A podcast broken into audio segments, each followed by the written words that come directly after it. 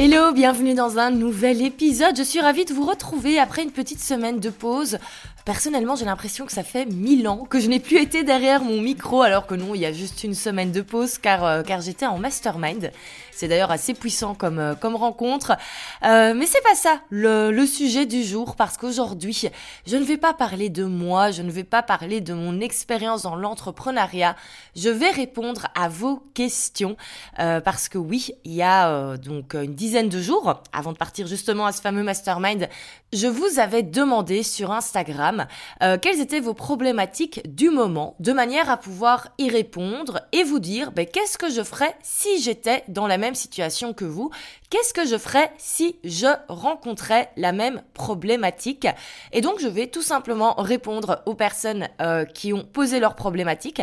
Vous allez voir, on a plusieurs sujets super intéressants. Moi j'ai trop trop hâte de pouvoir ben, du coup vous partager euh, mes idées, mes stratégies, les choses que je mettrai en place.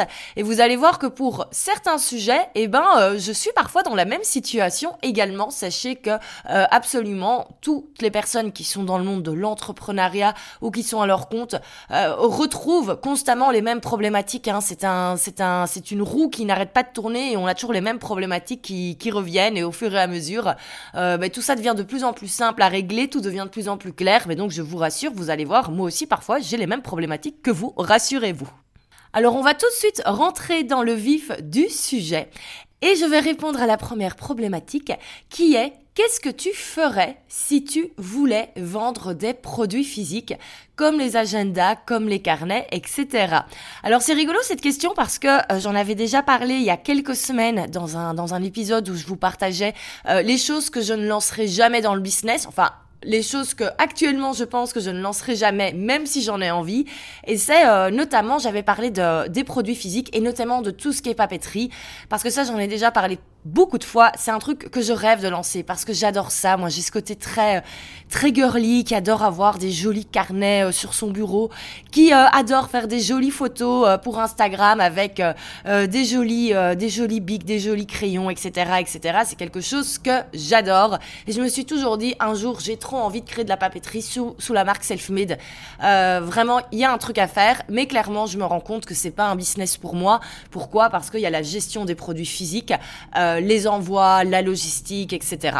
Euh, cependant, cependant, s'il y a bien une chose euh, sur lequel j'aurais trop envie de m'amuser si je voulais vendre des produits physiques, c'est que je me ferais un kiff incroyable sur la communication. Parce que qu'est-ce qu'un moyen de s'amuser quand on vend des produits physiques? Alors là, on était dans le domaine plutôt de la, de la papeterie, mais tous les produits physiques, que ce soit de la décoration, que ce soit des vêtements, euh, que ce soit, je ne sais pas moi-même, des, des épices euh, pour la cuisine, il y a moyen de faire plein, plein de choses, il y a, moyen de trop s'amuser, et il y a moyen de faire des trucs super chouettes sur Instagram. Donc clairement, euh, si je voulais vendre des produits physiques, euh, moi je mettrais d'énergie dans la communication et dans le contenu organique. Bien sûr, pour ce type de produit, on peut également faire de la publicité euh, bah, sur Facebook par exemple ou sur, euh, sur Instagram. Ça reste quand même des domaines où c'est entre guillemets facile de convertir. Mais je me ferai un kiff sur la communication organique et sur la création de contenu parce qu'il y a moyen de faire plein plein de choses. Il y a moyen de faire plein de reels en mettant en avant les, euh, les produits. Il y a moyen de faire plein de chouettes photos. Bref, je sur la communication. Euh, je peux vous conseiller un compte Instagram qui est génial pour toutes les personnes qui sont comme ça euh, dans la vente de produits physiques. C'est un compte Insta qui s'appelle Product Reels Tips, donc product, produit en anglais, Reels comme les Reels et Tips au pluriel comme conseil en anglais. Et vous allez voir il y a énormément enfin tous les jours ils postent des idées euh, de contenu facile à réaliser en format reels en mettant en avant vos objets en mettant en avant les objets que vous vendez les produits physiques que vous vendez. Et franchement quand je vois à chaque fois moi ce compte ça me donne juste envie de faire de la communication pour euh, pour justement euh, des produits. Donc je me ferai un énorme kiff là-dessus. Et en plus c'est du du contenu qui est quand même facile à on peut tout faire sur en une journée pour 3 4 semaines à venir. Donc vraiment, je mettrai j'hésiterai pas à mettre de l'effort et de la créativité là-dedans parce que je sais que ça peut avoir une très belle portée. voilà, les produits physiques malgré qu'il y ait le côté logistique où à chaque fois que quelqu'un passe commande, il faut faire l'envoi dans un premier temps quand on fait tout nous-mêmes, mais on a toujours cette portée internationale, on peut toujours vendre dans le monde entier ou en tout cas uniquement euh, en Europe, euh, uniquement en Benelux plus euh, plus France, mais on a quand même une très large audience qu'on peut qu'on peut toucher. à l'inverse, par exemple, d'un business local comme un restaurant où clairement on s'en fout d'aller toucher des gens à l'autre bout du monde, ils vont pas spécialement à moins qu'on soit vraiment les meilleurs du meilleurs, mais ils vont pas faire le déplacement juste pour venir manger chez nous. Donc vraiment, je me ferai un kiff au niveau de la com et j'hésiterai pas à vraiment mettre énormément d'énergie là-dedans et dans la communication organique, dans la communication que je peux créer moi-même gratuitement, et également par après, quand on remarque les produits qui se vendent le mieux, mettre du budget publicitaire là-dessus également. Euh, J'en profiterai également pour m'amuser euh, et faire pas mal de choses, de collaboration avec euh, des influenceurs que, que j'apprécie. Quand je dis influenceurs, c'est pas forcément ceux avec des millions d'abonnés et encore moins ceux qui sont euh, à Dubaï et qui font du dropshipping. Non, mais on peut regarder dans, dans notre niche quelles sont les personnes qui pourraient euh, être des bons leaders d'opinion par rapport à notre produit.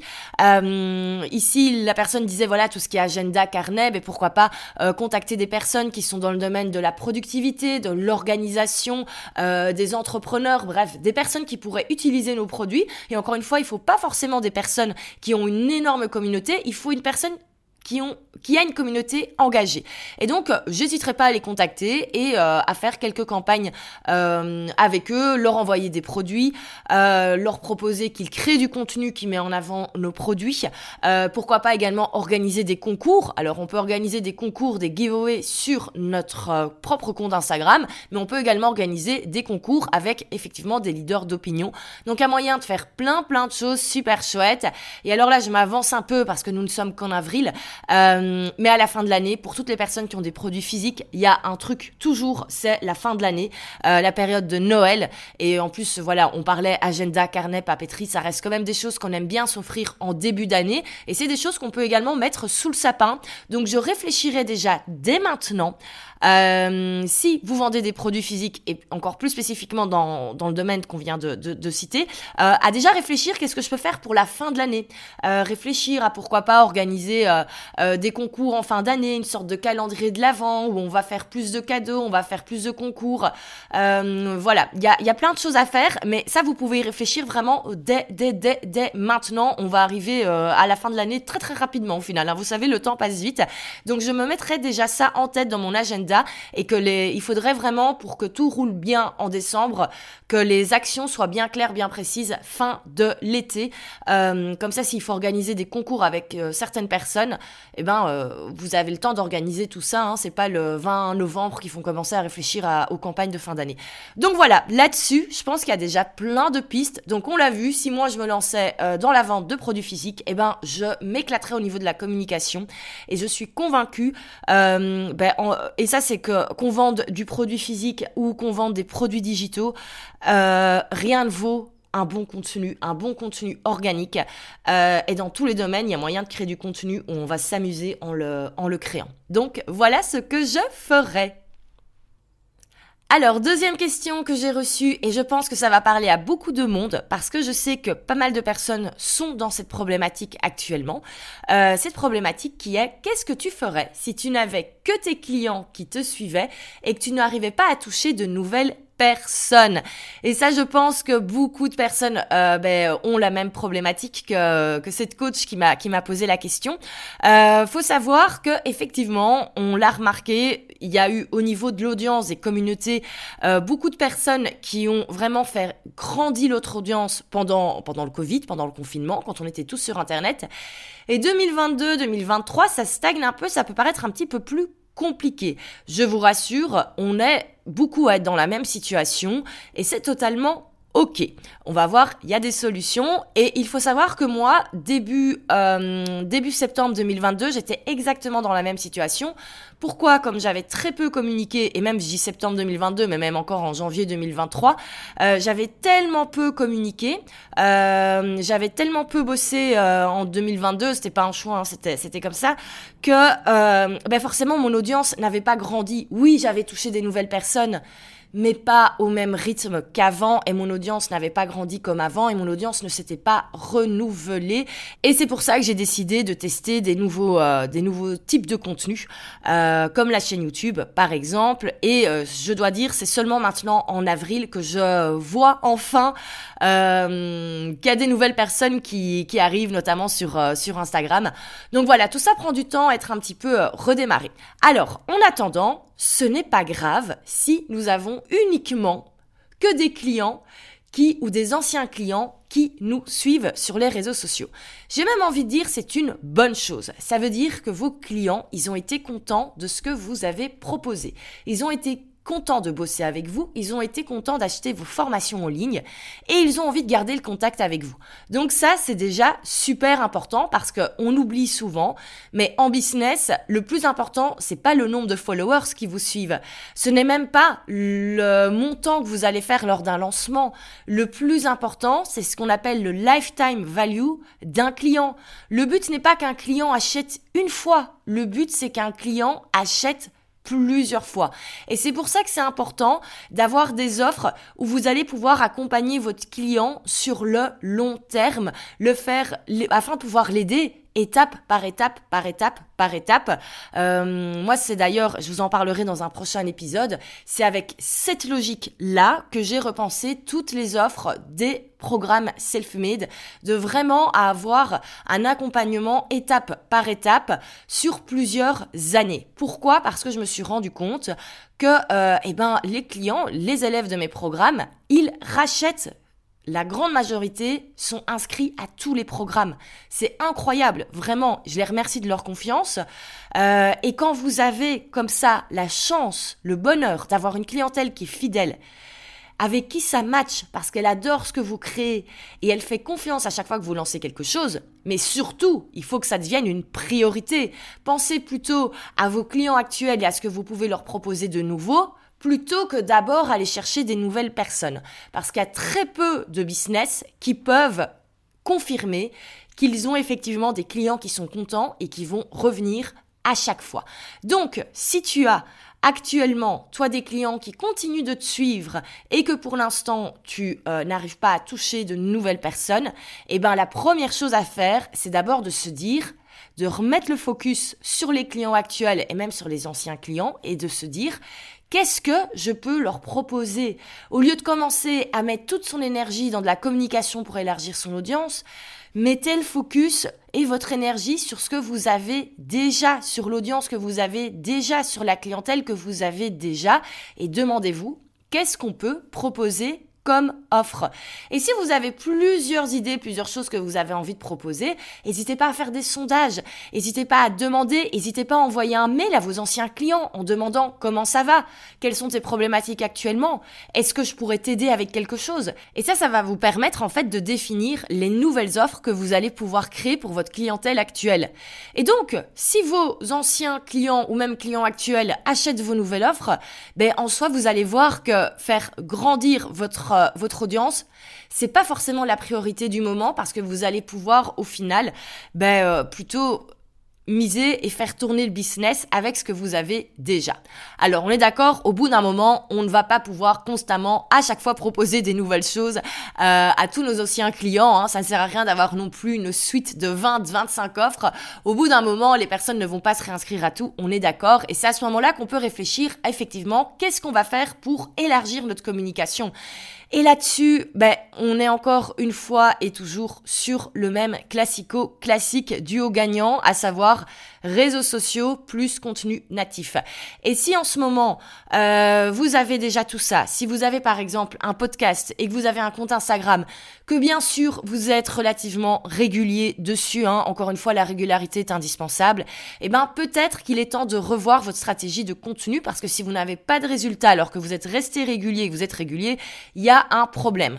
Donc on va pas revoir toutes les étapes pour créer une stratégie de communication parce que ça devrait être un épisode de podcast à part entière, mais ça c'est la première chose à faire, c'est faire un audit euh, de votre strat de contenu et voir comment vous pouvez l'améliorer. Alors si vous n'avez pas envie de passer du temps là-dessus en ce moment, parce que peut-être que vous avez la flemme, peut-être que vous êtes fatigué de créer du contenu, ça peut être ok.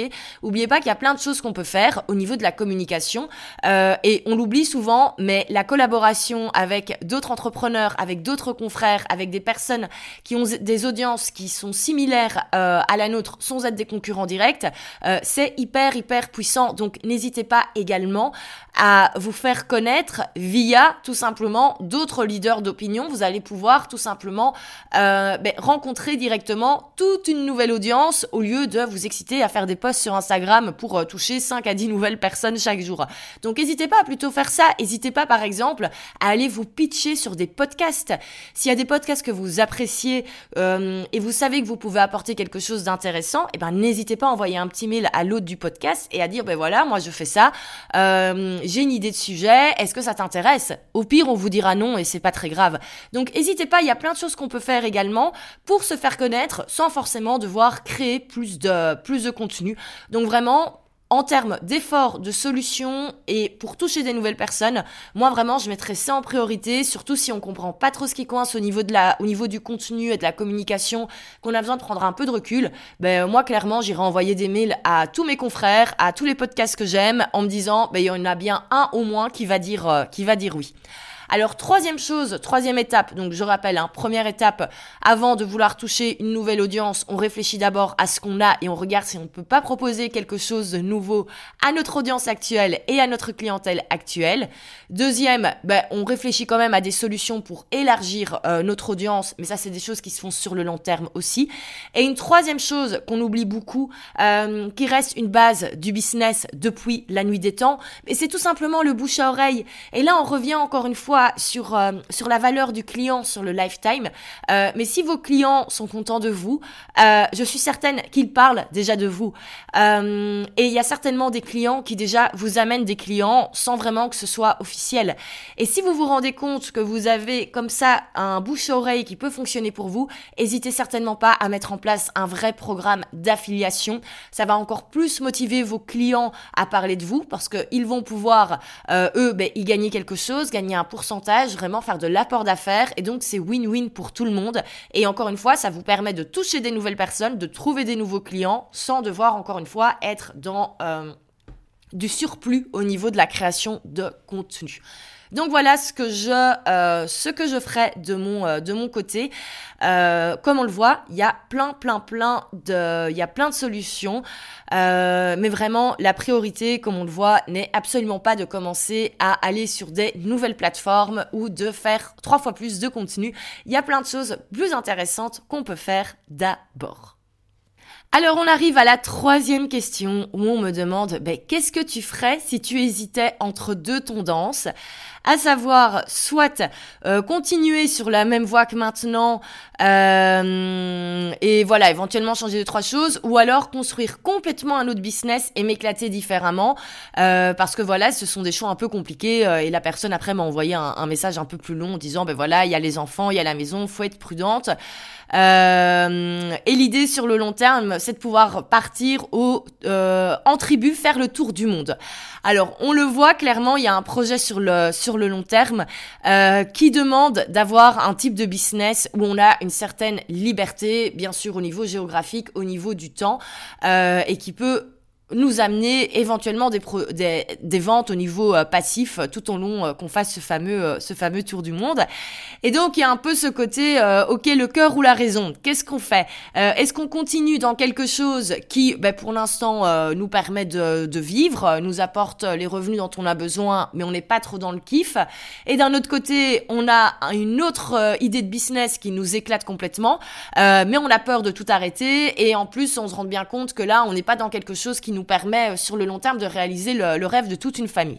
Alors, je comprends tout à fait. Et il faut savoir qu'en général, ben, on n'est pas obligé de faire un suicide financier et de tout arrêter du jour au lendemain. Euh, on le voit ici, on est vraiment sur le choix du cœur, le choix de la raison. Euh, on n'est pas obligé de choisir absolument et de tout arrêter du jour au lendemain euh, comme cela. Certainement pas. Moi, c'est pas quelque chose que je conseillerais. Je pense que le plus important, c'est en fait de faire les choses étape par étape et par contre de se bloquer des blocs de temps pour faire évoluer et pour développer le nouveau business de cœur euh, au fur et à mesure et se dire que c'est ok. C'est clair que c'est pas dans six mois peut-être que ce nouveau business de cœur va faire vivre toute la famille et que tout le monde va pouvoir partir sur un catamaran faire le tour du monde. Mais se dire que si ça prend trois ans, c'est ok. Et on fait évoluer au fur et à mesure. Moi, c'est ce que j'ai fait, par exemple, quand j'ai décidé d'arrêter la prestation de service euh, pour être à 100% sur mes business en ligne. Et les six derniers mois, euh, donc c'était en 2019, et les six derniers mois de, de 2019, en fait, j'avais gardé deux gros clients. Euh, c'était l'espace de coworking où je bossais et également une, euh, une organisation européenne. Donc ça, c'était mes deux gros clients en communication digitale pour lequel je faisais euh, un mix de consultance et de prestations de services et de création de contenu. Et c'est vrai que comme c'était des clients que je connaissais bien sur le long terme et que je suis relativement efficace aussi dans ce que je fais, euh, ces clients me prenaient un à deux jours euh, par euh, par semaine. Il faut savoir que moi, je n'ai jamais fait de contrat où j'étais payé à l'heure. J'étais payé euh, entre guillemets à la prestation, c'est-à-dire création de X newsletter, création de X post Instagram parce que euh, voilà, moi je travaille vite et efficacement et bah, j'avais pas envie que ça devienne un désavantage au niveau d'un certain taux euh, taux horaire. Et donc voilà, j'avais ces clients et je m'étais organisée pour que ces clients ça me prenne un à deux jours euh, et le reste de la semaine, ben c'était consacré à mes business en ligne et donc il y avait les formations, il y avait déjà prêt à poster euh, de manière à pouvoir garder cette sécurité financière, sachant que ces deux clients euh, avec ce que je leur facturais chaque mois, ça me permettait de vivre. C'était vraiment ce dont j'avais besoin. Donc j'avais déjà cette sécurité financière. Euh, et ensuite, ben, tout le temps que j'avais, ben, je le consacrais au développement de mes business en ligne. Et c'est ça qui m'a permis, euh, fin de l'année 2019, ben, de pouvoir me dire, OK, maintenant, je me mets à 100% sur mes business en ligne. Mais ça s'est pas fait euh, en deux mois. Il avait fallu déjà un petit peu de temps. Et au niveau euh, du choix des clients, j'avais vraiment été dans du 80-20. Euh, euh, j'avais pris les clients qui, entre guillemets, euh, alors ça peut être un peu trash comme ça, hein, mais j'avais pris les clients qui tout simplement me ramenaient le plus de cash en me prenant le moins de temps et surtout les clients les moins chiants. Parce que ça également, les, gens chiants vous prennent du temps et de l'énergie. Et donc j'avais vraiment fait ce ratio, ok, qui sont les clients où c'est facile.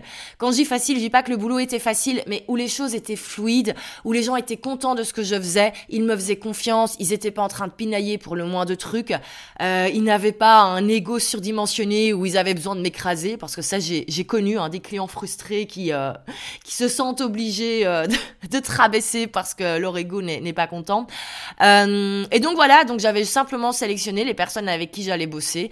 Et ensuite euh, tout le reste du temps était consacré à mes business en ligne. Alors pour le coup, moi je m'étais pas vraiment mis de deadline euh, et j'avais pas non plus un gros projet comme voilà un jour je vais faire le tour du monde euh, en, famille par exemple, euh, mais je resterai vraiment sur cette même logique.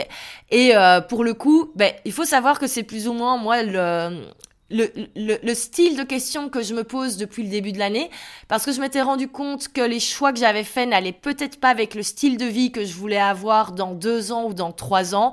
Et donc, je suis déjà en train de mettre en place des changements que vous ne voyez peut-être pas, que vous allez commencer à voir et qui se font vraiment étape par étape par étape, parce que c'est clair que si on change tout du jour au lendemain, ben, ça peut être super déroutant euh, pour tout le monde. Donc, clairement, si vous avez comme ça un très beau projet euh, et de... Euh, un projet de, de, pivoter dans votre activité ou de changer euh, complètement, de créer quelque chose de nouveau euh, pour avoir un autre style de vie dans, euh, dans plusieurs mois, dans plusieurs années, mais autorisez-vous à juste faire les choses étape par étape.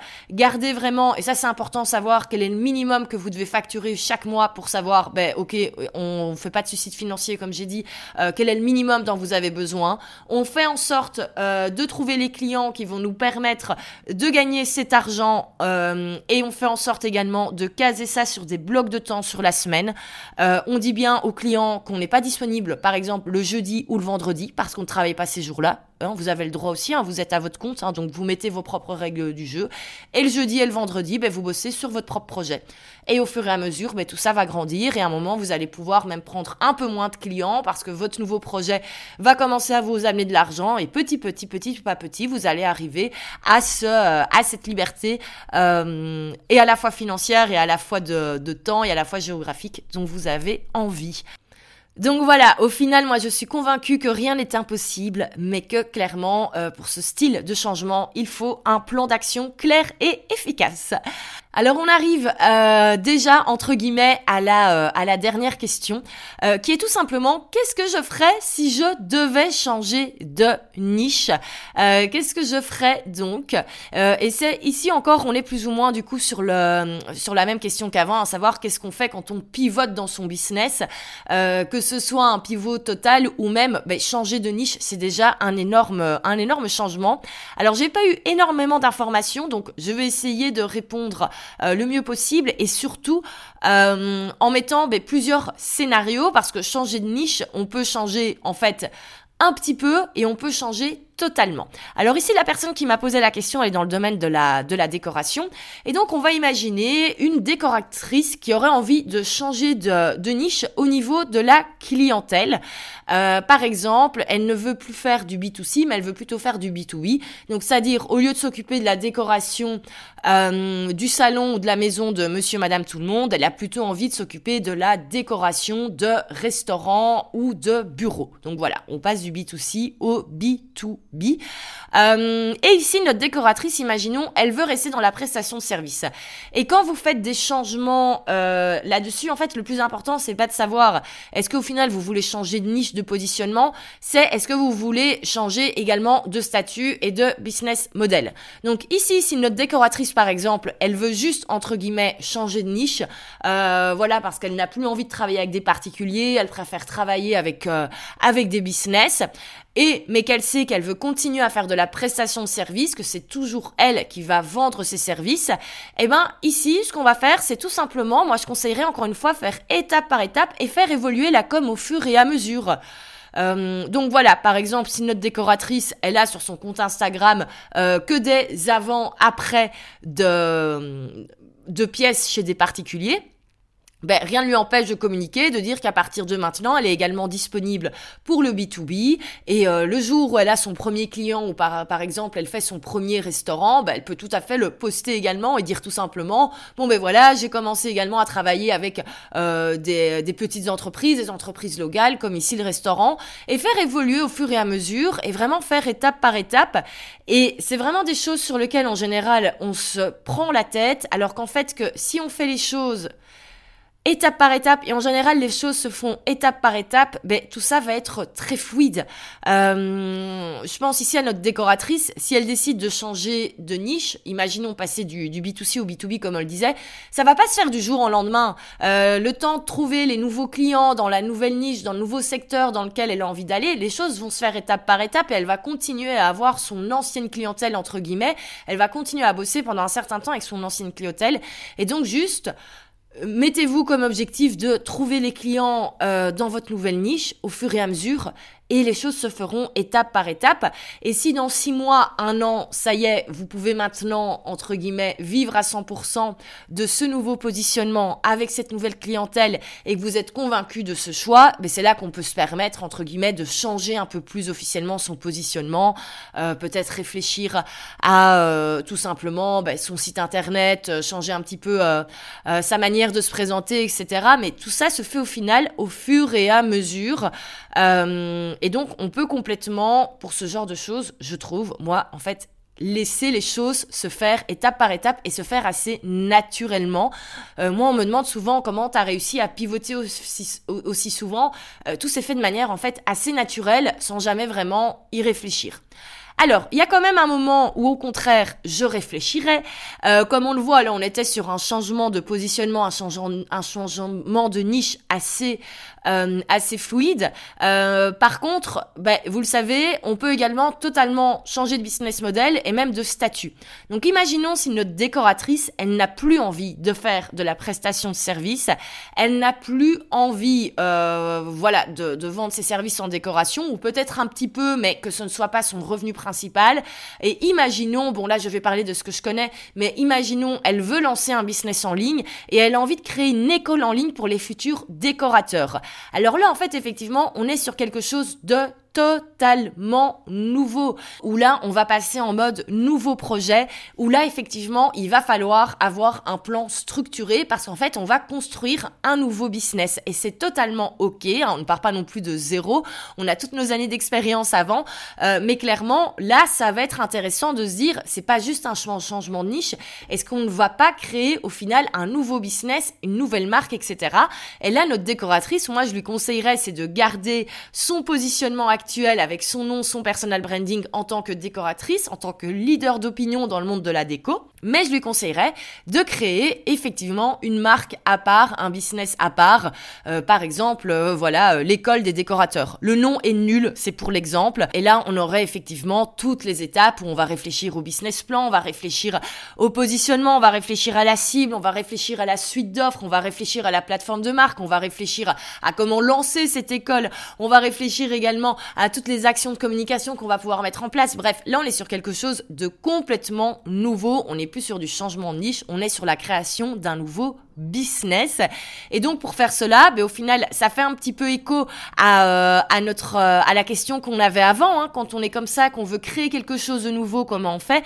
Mais c'est totalement possible avec une bonne gestion du temps et en se disant, ok, à partir de maintenant, lundi, mardi, mercredi, c'est pour mes clients actuels en prestation de service et euh, je me mets focus là-dessus. Et je sais que le reste de la semaine, c'est pour travailler sur mon nouveau projet. Et ça vraiment, quand vous êtes comme ça, un petit peu en pivot sur des des envies de créer des nouveaux business, pour moi, le, mieux, c'est de vraiment faire ce time blocking avec des journées dédiées à, euh, entre guillemets, l'ancien, entre guillemets, et des journées dédiées au nouveau et faire en sorte que le nouveau ben, devienne au final votre réalité euh, tous les jours.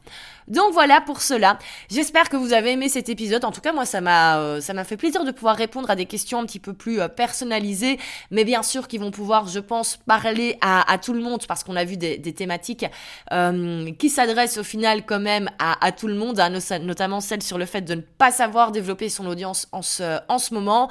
Et puis, bah, encore une fois, j'ai pu vous parler de ce de ce qui m'anime, hein, de cette fameuse envie de vous aider à, à créer vraiment des, des, business à part entière euh, quand vous avez comme ça des, des besoins de, de, changement et euh, que vous vous rendez compte que vous êtes dans des business qui vous apportent pas la, la liberté dont vous, dont vous avez besoin. Si c'est quelque chose que vous avez envie de faire et que vous avez envie de lancer et même d'avoir fait vos premières ventes avant, euh, avant septembre, enfin en tout cas dans, dans, le courant du mois de septembre, mais je ne peux que vous inviter à vous mettre sur la liste d'attente du programme The Thunder Room.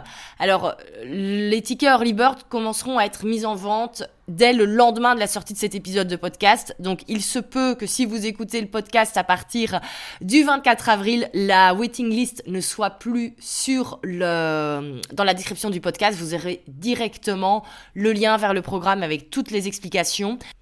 Alors le programme va démarrer le 22 mai, mais il y a déjà des offres euh, dès demain, il y aura des offres euh, early bird hyper intéressantes pour les personnes qui se préinscrivent. Donc, si c'est quelque chose que vous avez envie de faire, n'hésitez certainement pas à, euh, bah, vous inscrire et aller euh, regarder parce que clairement, vous aurez accès à une offre euh, assez intéressante. Donc voilà pour cet épisode. J'espère que ça vous a plu. J'espère que vous avez aimé ce format un peu plus interactif. En tout cas, moi j'aime bien. J'adore répondre aux questions. Donc n'hésitez pas à euh, me dire sur, euh, sur Instagram si vous avez aimé ce format ou pas. Moi je vous retrouve la semaine prochaine pour un nouvel épisode où on parlera encore une fois de changement de business model. Et oui, et oui, on a le droit de changer, on a le droit de pivoter. Et donc je vous euh, parlerai de, certaines coulisses que vous n'avez peut-être pas encore vues et vous expliquerai le pourquoi du comment, etc. ça va être un épisode encore une fois, je pense, intéressant. Donc si vous n'êtes pas encore abonné au podcast, abonnez-vous au podcast. Si vous avez aimé cet épisode, n'hésitez pas à le soutenir en mettant 5 étoiles et un chouette commentaire sur Apple Podcast. Merci beaucoup, à la semaine prochaine.